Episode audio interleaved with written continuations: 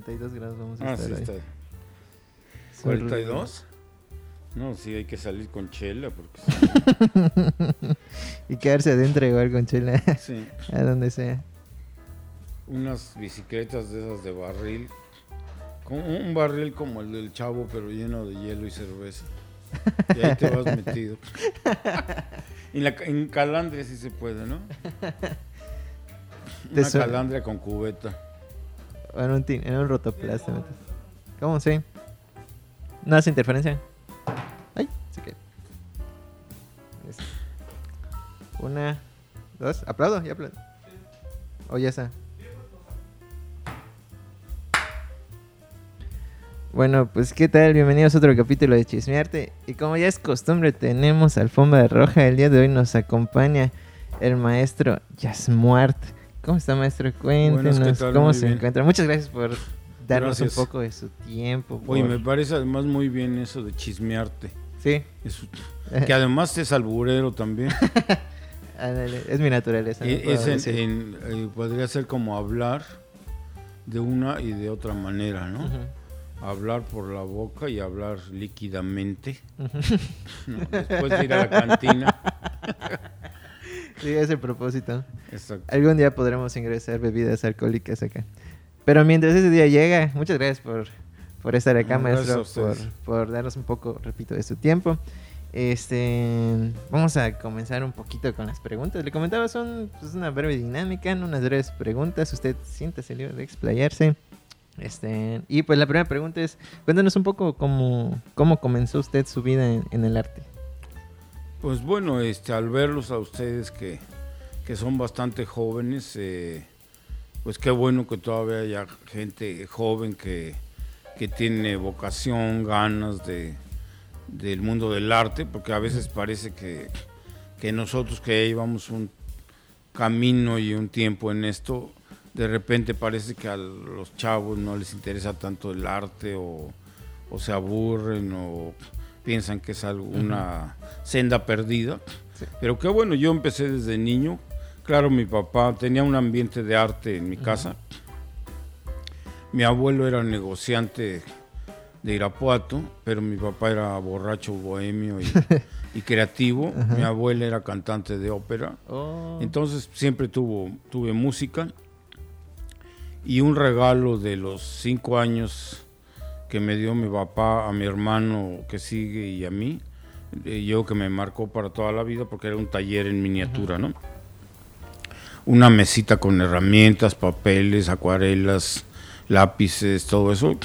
Y entonces pues yo aluciné esa mañana de, de enero de 1950 y algo, cuando este el regalo era una mesita pa- para crear cosas, ¿no? Todo lo tenía en miniatura y yo tenía como 5 o 6 años. Entonces creo que a partir de ahí estuvo marcada mi, mi vocación y mi destino. Más allá de la frase esa de infancia es destino, en este caso sí lo fue, aunque a mi papá le llegué a mentar la madre como a los 15, 18 años, porque llevábamos una vida cabrona, ¿no? Difícil. Este, pues como alguien que a lo mejor su papá vende tacos y lo para a las 5 de la mañana y vamos a comprar la carne y chinga, y pica cebolla y hace un pinche desmadre ahí para comer este y para sobrevivir, etcétera. Entonces mi papá, pues a toda la familia, todos mis hermanos sabíamos este pintar, clavar, martillo, ma- cuestiones manuales, ¿no? Porque mi papá hacía muchas cosas, a veces este para alguna feria, un display, un aparador o simplemente pintar un cuadro o una cartulina, un rótulo. Entonces yo desde esa edad este empecé muy temprano, pero los momentos duros de vida donde no había para tragar, pues si te encabronabas y decías, ¿por qué mi papá no es mejor arquitecto o, o médico o licenciado y, y gana una lana y ya no estamos sufriendo? Entonces en esos momentos sí le menté la madre, pero ahora se lo agradezco toda la chinga porque pues, a lo mejor podría ser alguien rico y, y comerciante o alguna pendejada, pero no sería lo que soy y creo que eso no lo cambio por nada, eh, porque te hace ver la vida de otra manera, ¿no? Entonces, esa aventura maravillosa, llena de cosas buenas y malas, eh, al final se vuelve algo satisfactorio, ¿no? Que ya te puede llevar la chingada sin broncas, porque hiciste lo que te dio la gana, que para mí es un poco la, la definición del éxito, ¿no? El éxito es hacer lo que te dé tu chingada gana, pero claro, en el sentido positivo, no en el sentido de que te valga madre todo. Si yo quiero ser cantante, bueno, a lo mejor eres un pinche cantante, pero eres cantante hasta que te mueres. O pintor, o músico, o torero, o lo que quieras, ¿no? Pero la cuestión es que tú sigas esa vocación hasta el último y no te rajes, no digas, no, ya no, no gano dinero, ya a lo mejor voy a hacer otra cosa. Claro. Ay, qué interesante, maestro. Y de ahí usted cómo decide, o sea, usted empieza a plantear toda su vida en el arte, o sea, toma clases, luego decide ir a la universidad. Sí, mi papá fue mi primer maestro y la vida, ¿no? Desde luego. Entonces mi papá, este, por imitación yo lo veía como, como pintaba, como todo lo que hacía y lo imitaba, pero al mismo tiempo también lo ayudaba. Entonces, por ejemplo, en, la cuestión de la pintura existe lo que se llama el trazo, luego la mancha, que es llenar el cuadro con una, con una base, y luego ya los toques finales. Entonces, a veces mi papá trazaba con carbón una tela, yo la manchaba, o sea, la llenaba de colores y todo, y mi papá lo terminaba. Hasta que ya después me independicé y lo hice yo solo. Pero, por ejemplo, eso fue, digamos, mi primer paso Después ya con unos 15 años de, saber pintar yo y todos mis vicios y virtudes, ingreso en la Academia de San Carlos y ahí ya tengo maestros y compañeros que, te estimulan y te enseñan muchas cosas. Y, de ahí ya viene la, digamos, el volverte más profesional, aunque desde los ocho años en el sentido estricto de lo que es ser profesional cuando vives de algo, y pues yo desde los ocho o 10 años ya vendía mis cuadros, de manera que siempre tenía algo de dinero y este y hasta la fecha, ¿no? O sea, con momentos muy cabrones donde mi esposa y yo teníamos que dar clases o hacer malabarismos y escenografías o lo que fuera para tener para comer. Ya éramos este, una familia de cinco con tres hijos y era difícil, ¿no? Porque pues a veces los hijos, sobre todo cuando estaban pequeños, no entendían que que esto del arte es una aventura, ¿no? Y, y yo que también se preguntaban lo mismo que yo, ¿no? De por qué mi papá no tiene un trabajo normal y gana dinero sin tener que andar sufriendo, ¿no? Entonces, así más o menos fue, fue mi travesía desde la infancia hasta que ya logré empezar a, a vender mi trabajo y luego ya años más tarde a poder vivir de, de ser ya San Martín. Oh, bueno, que por cierto, este, yo tengo una preguntita por ahí. Este, ¿Por qué decidió llamarse Jason Muerto? O sea, sabemos que un poquito, ¿no? El contexto de que pues, le gustaba mucho la música, como decía, ¿no? Sí. Y que se influye, bueno, por las informaciones que hay en, la información que hay en internet, que se inspira un poco del jazz. Pero ¿por qué dijo así? Sería bien que sea Bueno, en realidad Yasamar es una, una idea en primer lugar de mi esposa, porque ella es la que decide cuando ya estamos por esperar a nuestro primer hijo. Decir, no, no se va a llamar Javier, ni Eduardo, ni como ninguno de nuestros familiares. Eh, tiene que ser un nombre distinto, ¿no? Entonces ya buscamos nombres bíblicos, nombres aquí y allá, y, y nada nos convencía. y ya cuando iba a llegar la hora de que, de que ya Samuel, hijo, iba a llegar a este mundo, pues en una noche de, inspiración y de alucine, pues surgió esto de jazz, amor y arte, jazz, amor, Pero entonces yo, ahí por ejemplo a veces tengo un poco de discusión con mi esposa, pero yo digo que la idea es suya y un poco la invención del nombre este, es de aportación de, mis ideas, ¿no? Pero bueno, eso como quiera que sea no tiene importancia mayor. Lo importante es que existan tres jazz amores en la familia mi hijo que fue el primero, y yo que soy el falso y fui el segundo, y mi nieto que ya tiene 15 años que es el tercero. Aunque hay otros, otros chavos por ahí que también sus papás decidieron ponerle Yasamar, ¿no? Y está bien, pues no puedes, no hay exclusividad y, y, adelante, ¿no? Pero de ahí vienen de esas tres palabras, de esa filosofía de, de, vida y sí fue una, un invento de de este también un poco de rebeldía sobre todo del lado de mi esposa que dijo, no, que no, que no sea como la tradición familiar, sino romper un poco esa tradición. ¿Y el jazz es porque es su música favorita? Pues sí, sí, el jazz, el amor y el arte, que en realidad todo es lo mismo, ¿no? Porque el arte es amor, el jazz es arte, etcétera. Eh, pero sin embargo, fonética y, y, es, escrita es, eh, se ve bien la palabra y este y es un poco larga, pero pero además también te distingue y no te pierdes entre el anonimato de, de, muchos que podrían ser Javier Vázquez, que es mi nombre. Entonces, pues puede haber quién sabe cuántos Javier Vázquez. Sí, claro.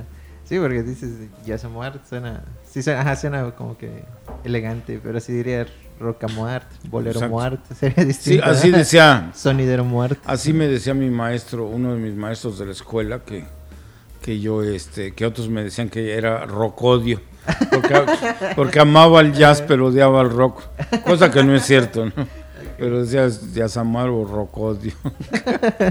pero no. Oiga, maestro, bueno, este, yo estaba platicando esta semana con el licenciado, el, director del museo, y nos comentaba que usted tiene como que, bueno, hay como una, queremos saber su opinión sobre algo, ¿no?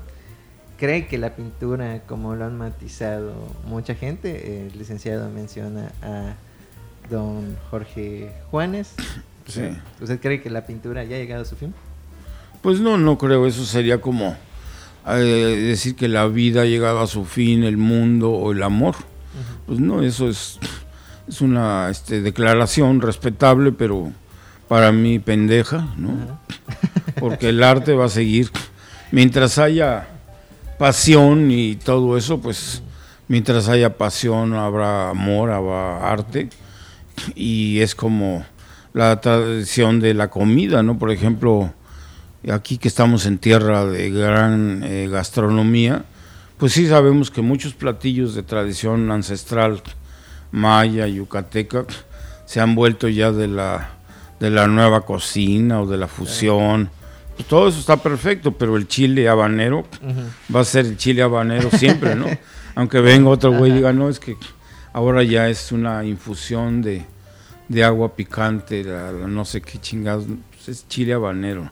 pica y si no pica no sirve, ¿no? Entonces, esa tradición va a estar siempre y siempre va a tener sus aromas, el óleo, la linaza, la trementina, los barnices y la pasta de óleo siempre será maravillosa porque es como hacer un papazul o un tamal o embarrarla, untarla, salpicarla, ¿no?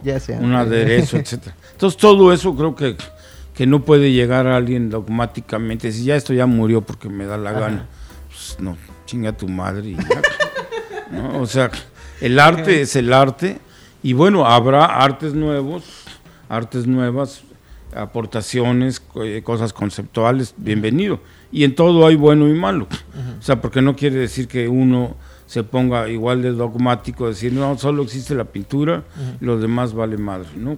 Hay arte conceptual muy bueno, extraordinario, y pintura pinche, y, arte conceptual también que es una vacilada, y otras cosas inteligentes, en fin, o sea, yo que simplemente existe el arte o no existe, igual que el talento, pero no puedes descalificar a nada ni a nadie, igual que, que antes se mantenía muy escondido toda la cuestión de las preferencias sexuales y ah, todo eso. Por ejemplo, era difícil ver a, a alguien tomado de la mano en la calle dándose un beso del mismo sexo, era así como, válgame Dios, ¿no?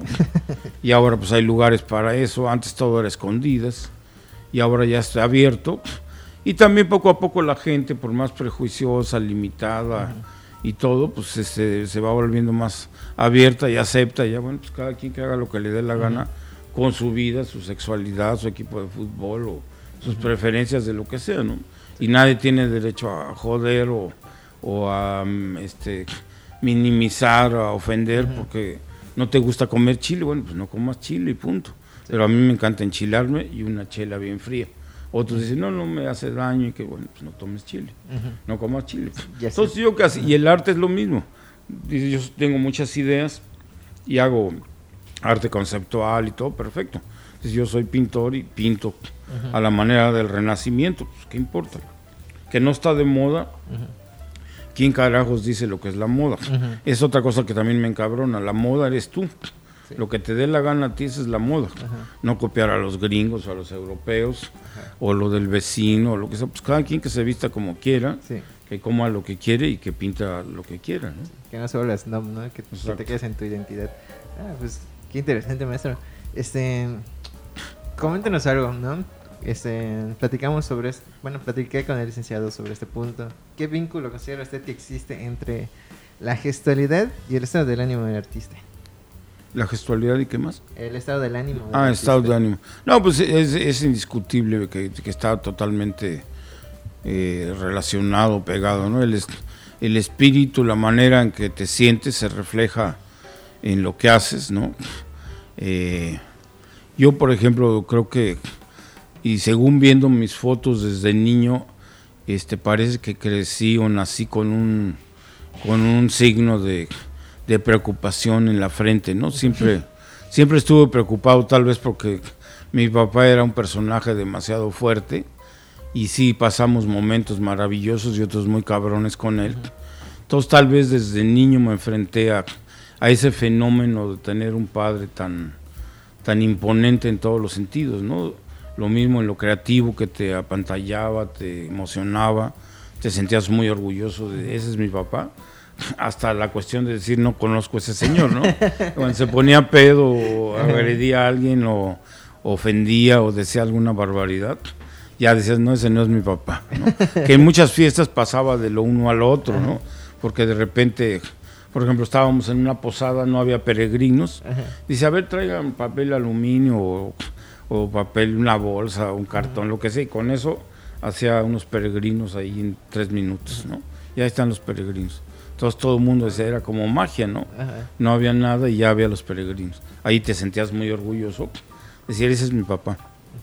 Pero luego se ponía pedo y empezaba a decir cosas que ofendían y la gente se empezaba a ir y todo, y ya ya ese ya no es mi papá, ¿no? Pero bueno, al final así lo aceptabas. Y eso, por ejemplo, siempre lo llevé desde niño, porque como soy el mayor, me tocó ver toda la violencia familiar con él cuando estaba fuera de sí con la borrachera y también los momentos de lucidez por lo mismo, ¿no?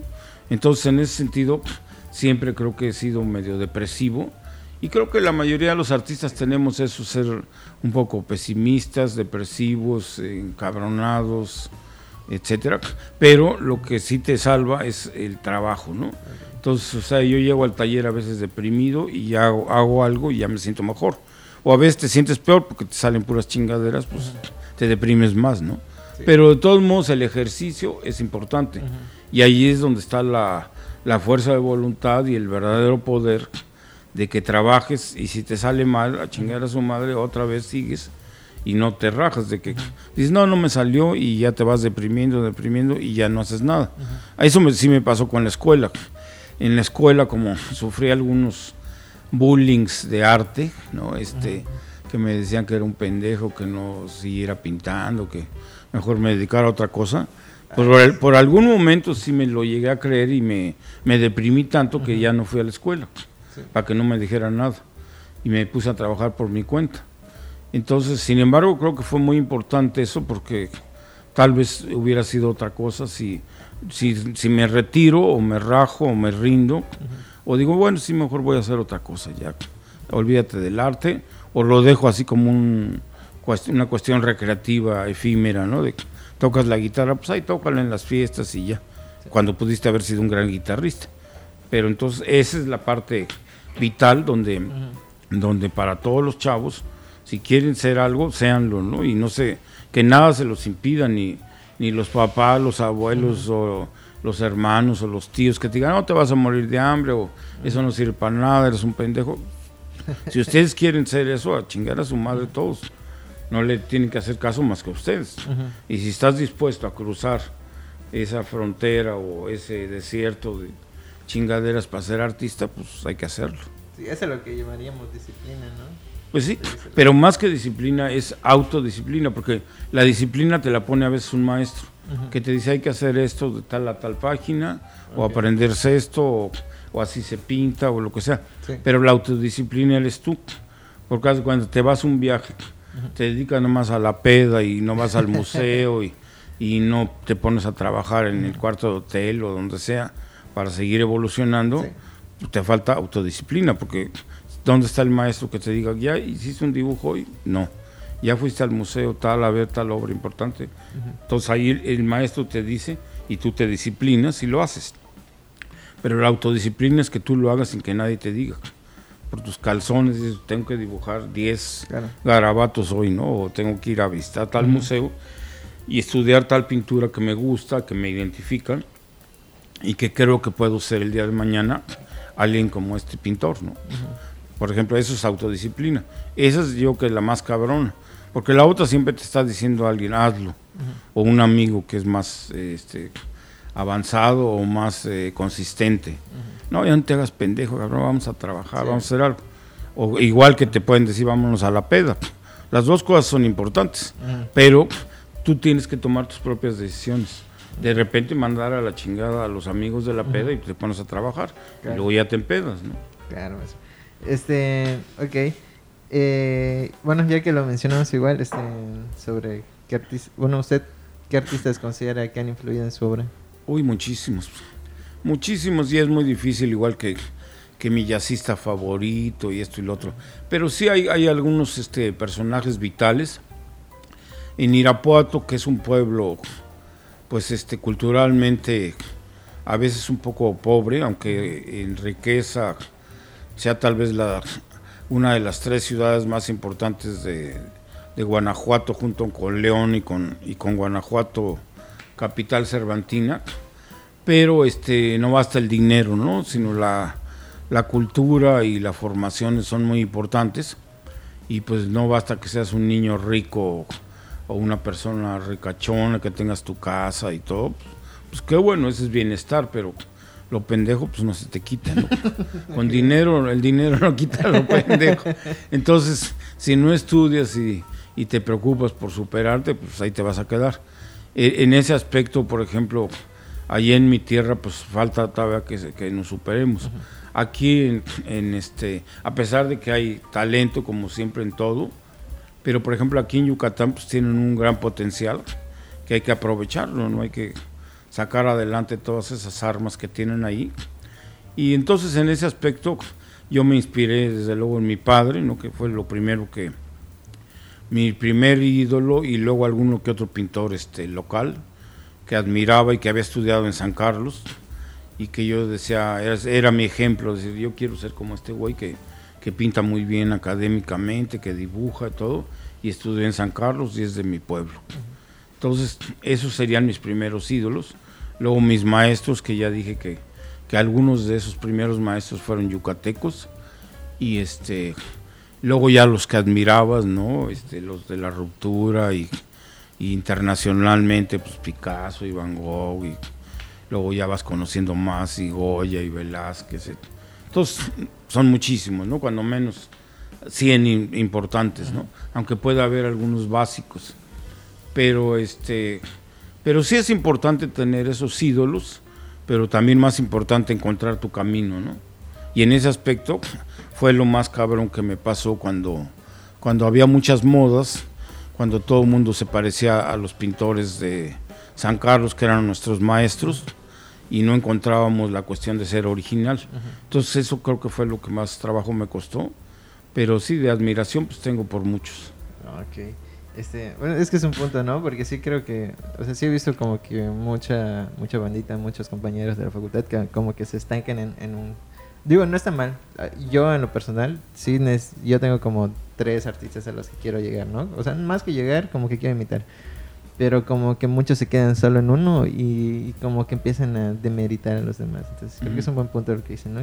Tener como que una visión amplia en cuanto a esto. Sí. Oiga, y otra preguntita, maestro. Para su obra, porque estábamos viendo el montaje de la obra esta semana y, estuvimos como que admirando mucho su obra. ¿Usted usa bocetos en su proceso creativo? ¿O se lanza directo el lienzo? Así, las dos cosas. O sea, las dos cosas. A veces, por ejemplo, hago muchos dibujos para este preparativos o de ideas que me surgen este, en cualquier parte, ¿no? En el avión, en, en el taxi, en el bar, en donde sea. A veces traigo mis papeles y mis plumas o lo que sea, y otras en cualquier cosa escribes o haces algo, ¿no? Eso pues te nutre, son como pequeños apuntes teóricos o, dibujados y, todo eso te sirve para hacer ensayos. A veces pinto cuadros pequeños imaginándomelo en grande y otras veces ya sobre la marcha estoy pintando un cuadro para el cual hice dibujos y, ya me paso otra tela completamente en blanco y, le empiezo a pintar, ya con una idea, ¿no? A veces llegan a haber series que he pintado 20 cuadros sobre un solo, tema, o de otros, por ejemplo, de las meninas, yo que ya he hecho como 50, de Van Gogh también he hecho muchas variaciones, de, este, de algunos artistas que me apasionan mucho, los he trabajado muchas veces y de muchas formas, y otras de mis creaciones también las he abordado de diferentes maneras, ¿no? De mis pasiones, eh, y entonces en ese sentido, pues trabajo de todas las formas, ¿no? De, Desde algo muy acabado hasta una improvisación, hasta un papelito o cualquier cosa. Ok, maestro. Este, y bueno, ya para ir cerrando con esa, con esa plática, ¿qué le, ¿qué le diría, qué consejos, tips le diría a los estudiantes o a los que están empezando su vida en el arte? Bueno, ya, ya lo dije más o menos, pero, pero sí como no sé si sin llegar a un decálogo ni, ni a nada, pero sí consejos sueltos, pues uno de ellos sí sería ese de, el, primero sí sería que, que, vayas hasta las últimas consecuencias con tus ideas, ¿no? Yo no sé si puede haber un momento de precocidad. Yo, por ejemplo, empecé a fumar a los 5 o 6 años, ¿no? No es un gran ejemplo de precocidad, pero también es un ejemplo de que cuando quieres hacer lo que te da la gana te vale más, ¿no? Entonces a mí me quitaban el domingo porque me lo gastaba en cigarros, que nunca me los terminaba porque siempre me los quitaban y mi papá se los fumaba. Pero eso era porque yo tenía la suerte de que mi papá en ese tipo en ese sentido era muy eh, de gran apertura. Entonces mi papá estábamos en una fiesta con mis amigos este pues los amigos de mi papá más bien que también eran mis amigos entonces estaba un músico, un pintor, un poeta, esto, lo otro, todos ahí en torno de una mesa echando chupe y fumando. Yo, por ejemplo, pues con mi refresco y fumaba cigarros de chocolate. Pero decía, no, pues yo quiero fumar como estos güeyes que están aquí, ¿no? Y este, veía yo qué cajetilla traían y todo. Ya me fijaba y como en aquellos entonces no, no te decían que, no te los vendían, pues, si no decías en la tienda, es para mi papá, pues ya, te lo vendían. Entonces, ahí, por ejemplo, mostraba precocidad. Ya quería fumar. Este, mi primera cerveza me la tomé a los 6, 7 años también, por necesidad, por la sed, ¿no? Porque me, supo fea, pero luego la sed era más grande y terminé chingándome dos cervecitas de esas chiquitas de un chingadazo. Entonces ahí, por ejemplo, dije, bueno, si hay precocidad, hay accidente y hay pendejada y todo, pero eso mismo también lo sentí cuando, cuando empecé a pintar y a dibujar desde chico, ¿no? Sí la influencia de mi papá, de los amigos, pero me, me hacía sentir bien pintar, ¿no? Entonces ya la obsesión y luego la disciplina de trabajar siempre, ¿no? Entonces nunca decía, no, no me, no me da tiempo. Entonces ahora cuando veo a los chavos que, es que no he tenido tiempo, de que no, no seas pendejo. Pues". O sea, hay que tener tiempo, manda la, manda la chingada todo y nada que no tengo tiempo. Pues. O sea, siempre va a haber tiempo si quieres hacerlo. Y si quieres llegar a algún lado, hay que chingarse y siempre tiempo. Entonces, decisión, este, decisión, el, capricho, la, el empeño, la decirme voy hasta las últimas consecuencias, aunque haya mil obstáculos, bríncalos todos y, y mándalos a la chingada, los que te estorben, ¿no? Si hay alguien que te está jode y jode, que no, que quién sabe qué, no le hagas caso, y si te estorba demasiado, pues mándalo lejos o vete lejos tú. Pero siempre y no claudicar. Ahora, es un poco, lo, único que sí puede ser muy cabrón es que después de 50 años de que estés intentando ser algo, te des cuenta que no sirves para eso, ¿no? Eso sí está medio de la chingada, ¿no? Disputa, ya tengo 50 años pintando, soy un pendejo. Pues, pero, pero no creo que, no creo que sea tan, a mi ejemplo es un poco burdo y duro, pero no creo que sea eso. Yo sí me sentí muchas veces Todavía ahora, por ejemplo, cuando te pones a compararte y todo, Sí. a veces estás arriba. ya- digo, cuando andas viajando por el mundo, de repente voy con alguien de mis hijos o amigos o lo que sea, digo, ¿qué le pide mi trabajo a este güey que está aquí? Pues podría ser, ser yo el que estoy ahí, pero pues me faltan los hilos que me conecten para decir, ahora le pongan a este cabrón. Sí. Pero bueno, por otro lado digo, no me importa un carajo, pues yo puedo pintar como este güey.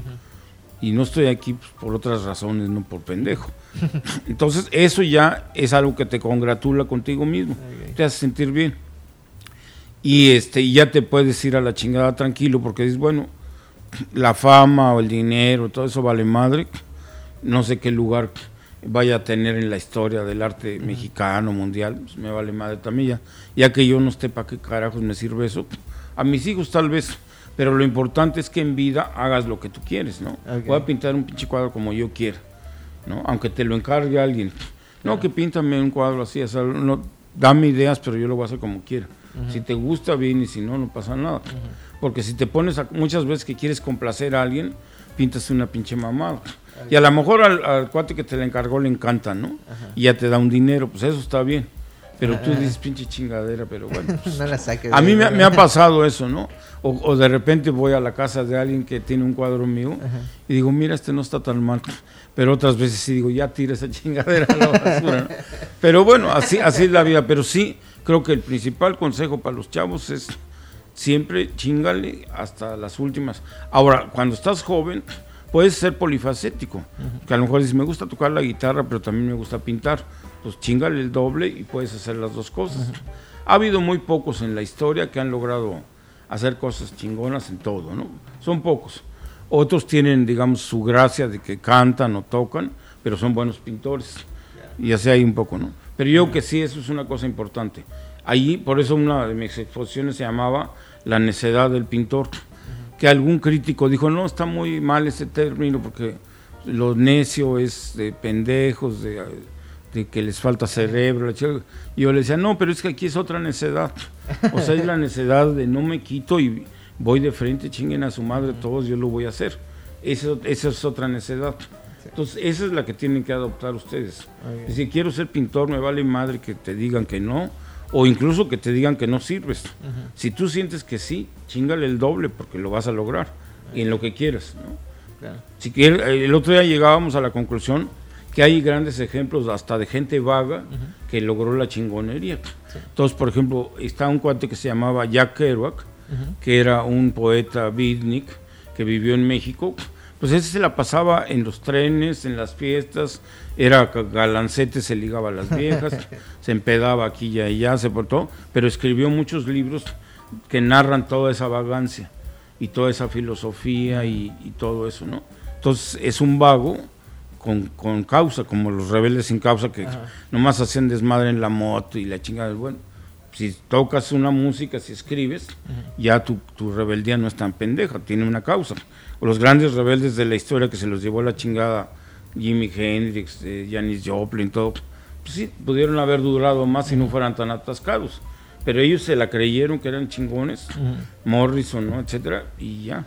Y Van Gogh, por ejemplo, a pesar de todo, pintó su locura y su vida hasta que se lo llevó a la chingada. Entonces, esos son ejemplos de, de- de- de- de a seguir, ¿no? Si quieres hacer algo, así es la vida. No se vale rajarse. Correcto. Pues muchas gracias por estar acá, Gracias a maestro. ustedes. Muy interesante la plática, muy divertida, igual, muy amena. Este, Gracias. gracias. por estar acá. Eh, gracias a los podcast escuchas igual por estar sintonizándonos el día de hoy. Bueno, ni siquiera nos sintonizan, es grabado, así que...